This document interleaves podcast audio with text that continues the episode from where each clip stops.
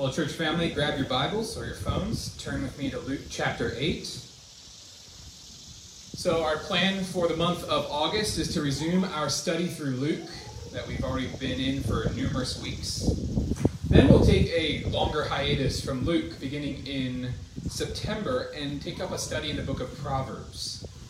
So, uh, be in prayer for that, perhaps be reading through Proverbs. It's only the second, so there are 31 days in August. Maybe catch up and read through Proverbs before we begin in September. Uh, and be praying for me as I consider that book leading up to our studies in it.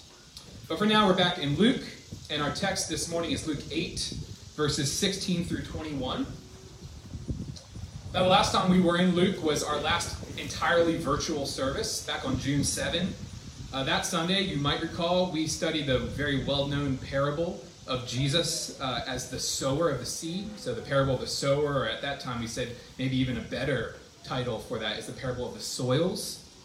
Uh, if you remember the, the famous parable, Jesus likens himself to a farmer scattering seed, which he calls the Word of God.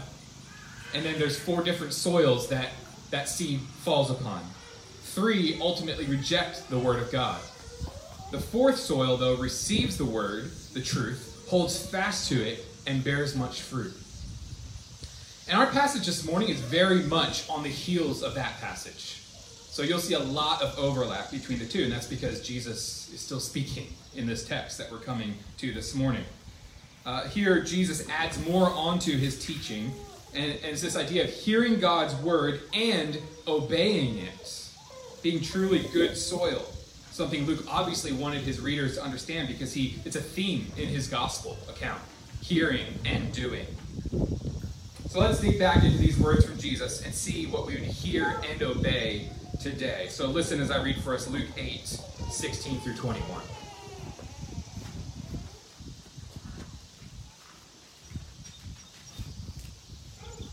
Jesus is talking. He says, No one, after lighting a lamp, covers it with a jar or puts it under a bed but he puts it on a stand, so that those who enter may see the light.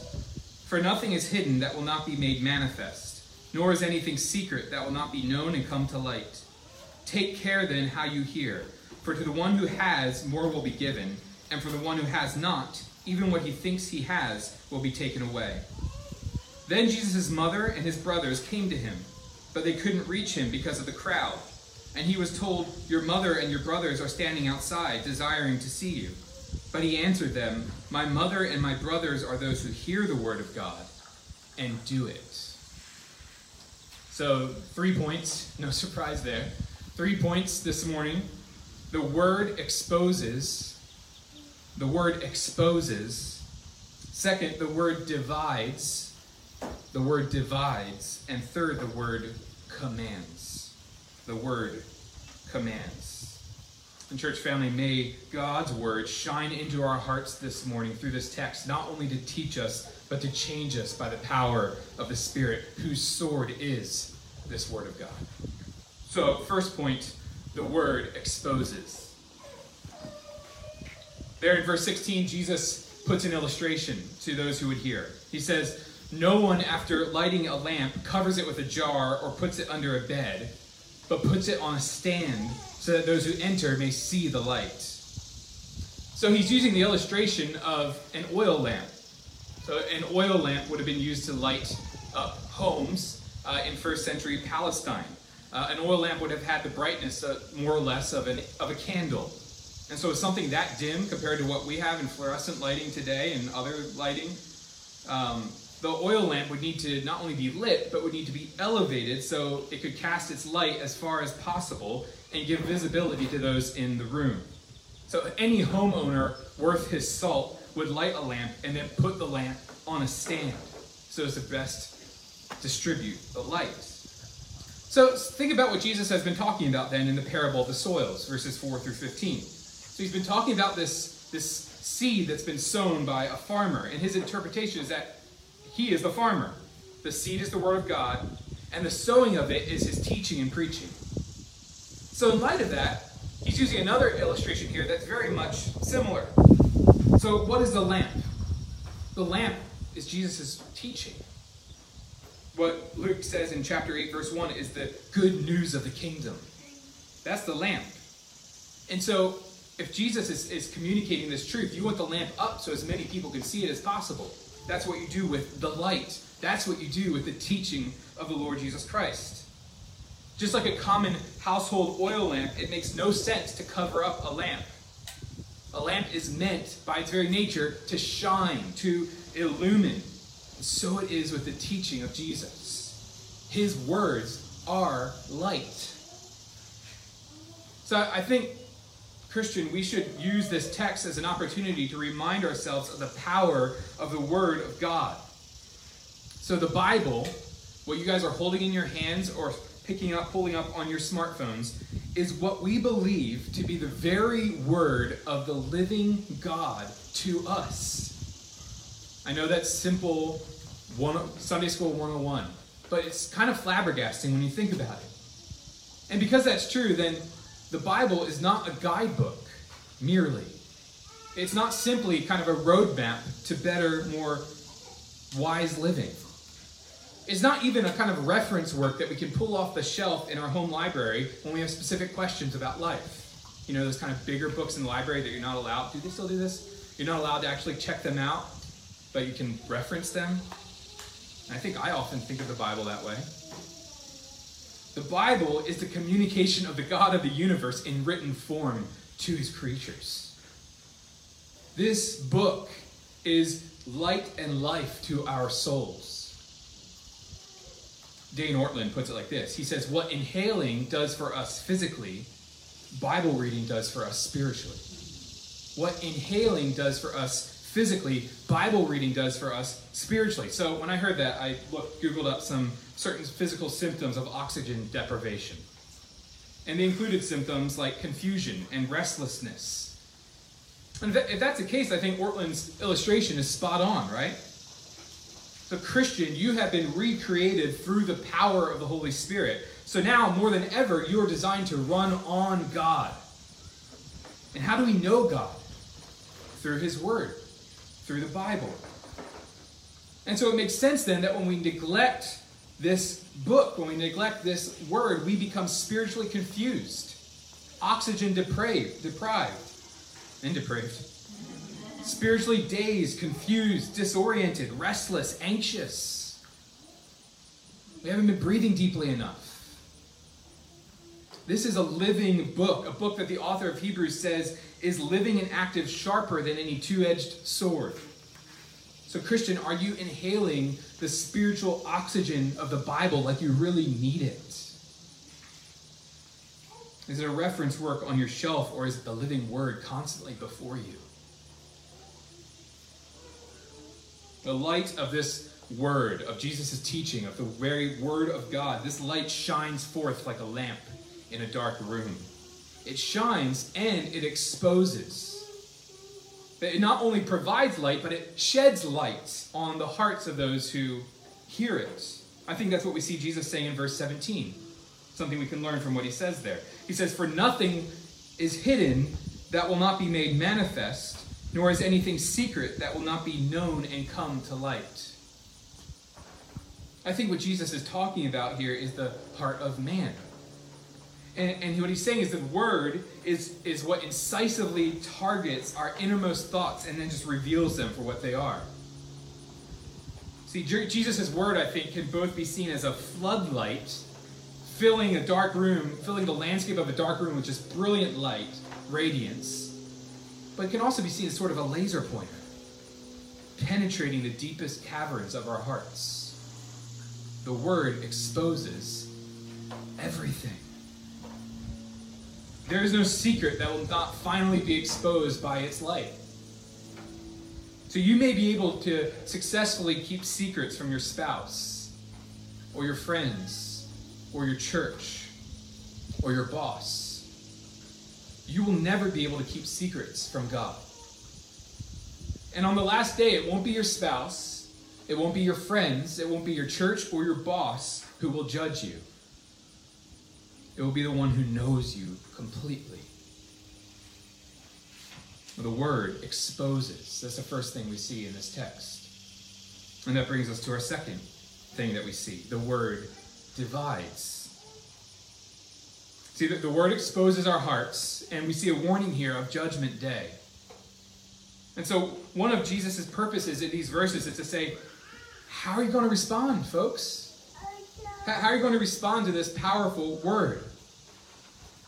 So, we say this often at Loudon Valley, but there are really only two ways to respond to the word. There are only really two ways available in the long run. The word divides its hearers. You either listen and obey and believe, or you reject. Look at verse 18. This is what Jesus is saying. He's saying, How are you going to respond? He says, Take care. Be careful then how you hear. For to the one who has, more will be given, and from the one who has not, even what he thinks that he has will be taken away. Now, that's one of those lines that I'm just like, okay, I don't get it. But, but think about it. This is this phrase is a lot becomes a lot more illumined when you think back to the parable of the soils. So remember what happened to the three soils who ended up not receiving God's word. Did they ever receive? Did they ever get it? Yeah, kind of. I mean, the, the word was scattered on them, but eventually, whether it was you know a fading away during trial or kind of a uh, a bird coming to pick it up, which is a picture of the devil coming to pick up the word before it could be implanted, whether it's through the testing or trials, those soils didn't begin to bear fruit. And so for those soils, even what they had at the beginning was taken away. You see that? Even what they thought they had for a while was eventually not there anymore. But the good soil, the good soil didn't just stay good soil, it bore fruit again and again. It bore fruit, and that fruit bore more fruit, and that fruit bore more fruit. So to the soil who had the word, more was given. But to the soil that heard the word but allowed it to be stifled or shriveled or pecked away, to that soil, even what it had already was eventually taken away. You see that? The word divides its hearers between the good soil and the bad soil, between the soil that receives by faith and the soil that rejects. It divides between those who respond in faith and repentance with soft hearts receiving God's truth and being changed by it, and those who respond with less sincerity of heart, who are perhaps curious, interested, they won't persevere. So, in light of this exposure and division among those who hear the word, Jesus' warning is clear to us. Take care how you hear. You will come to judgment one day, Jesus is saying. So will you come as one who heard God's word and responded with true faith? Or you be one who ultimately rejects the word?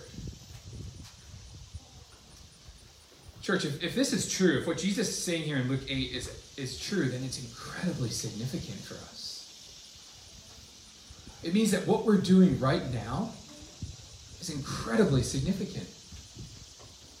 I mean, you listening there in your seats, whether you're helping your kids, you're only being able to listen with half a mind, which I totally understand, or, or your, your mind is, is kind of daydreaming about what happened this past week, and you're like, oh yeah, I need to listen. What you're doing right now in your seats, what I did this past week, feebly studying this passage, and then presenting it to you now, man, what's happening here is immensely important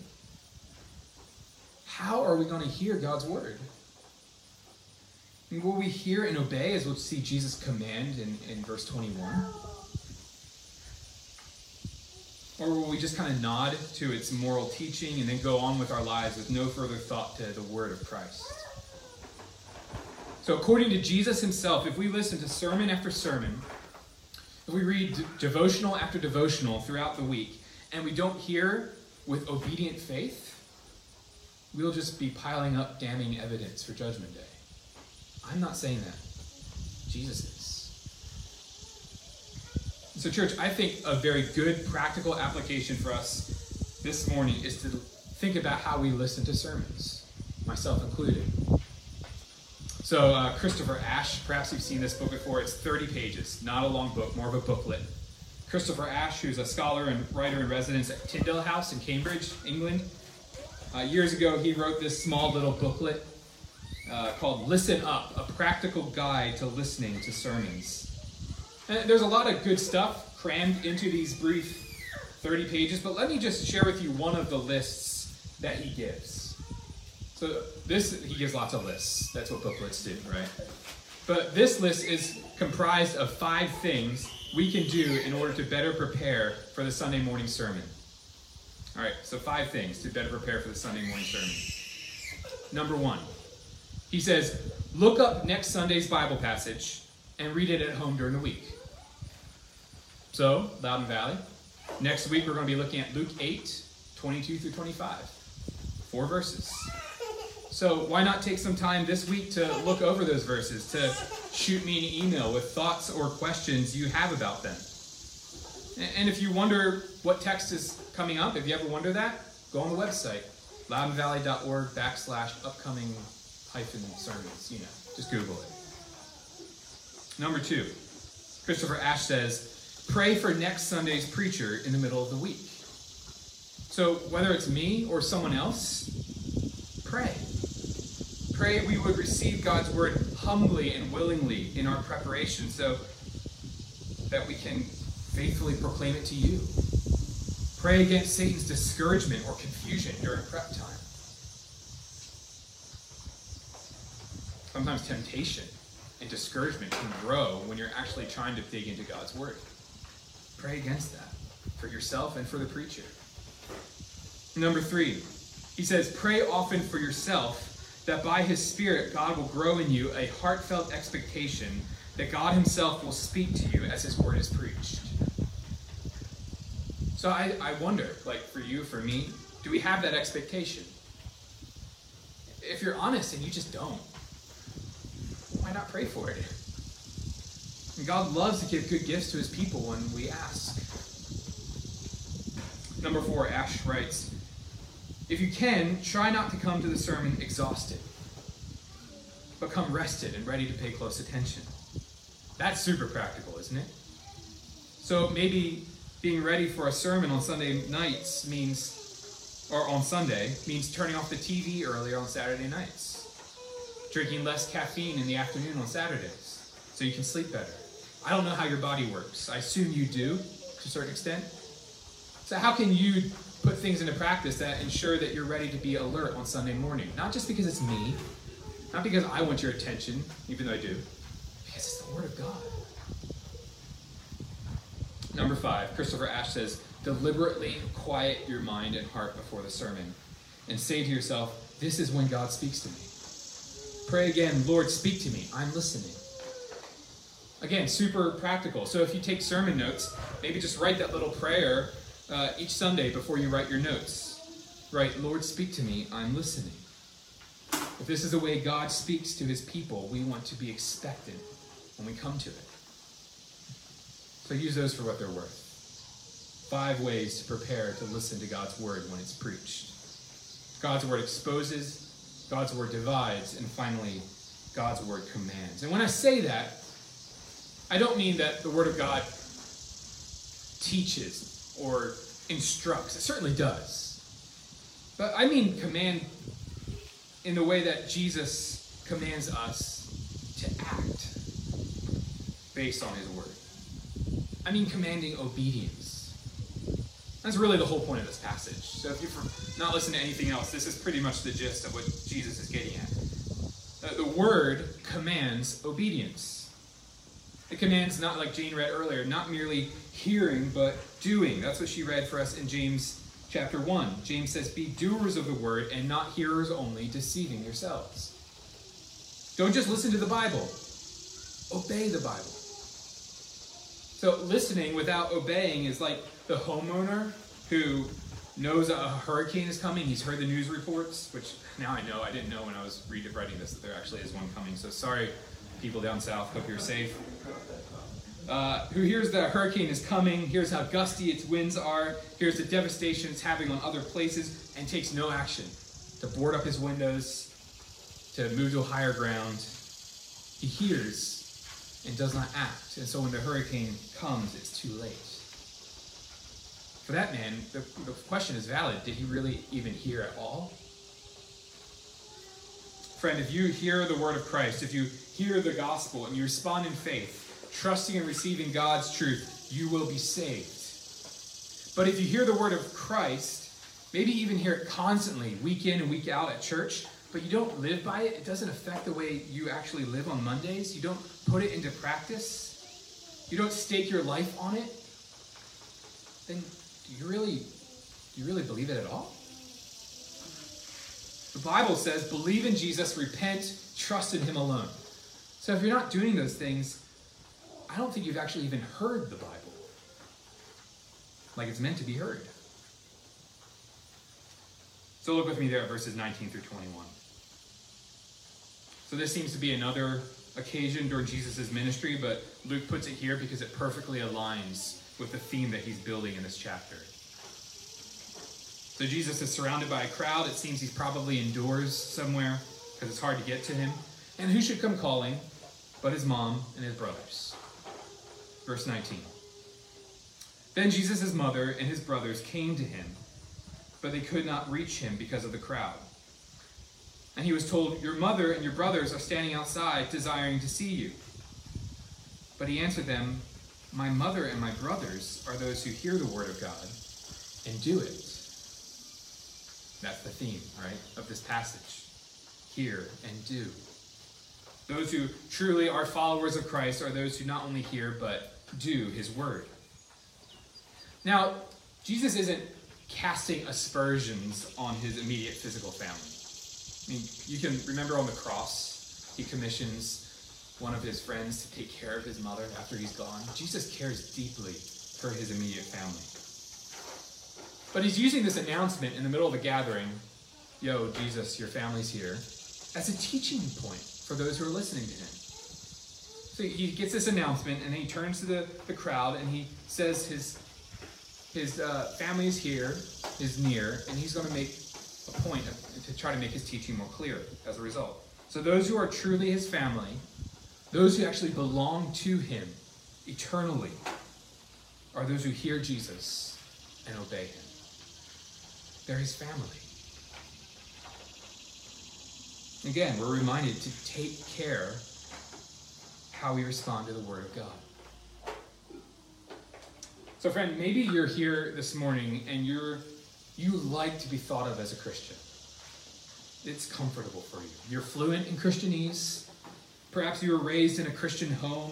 Maybe you like the comfort and stability that the Christian community offers. But you know, you just you don't you don't have a heartfelt faith in Christ. Take heed to Jesus' words here.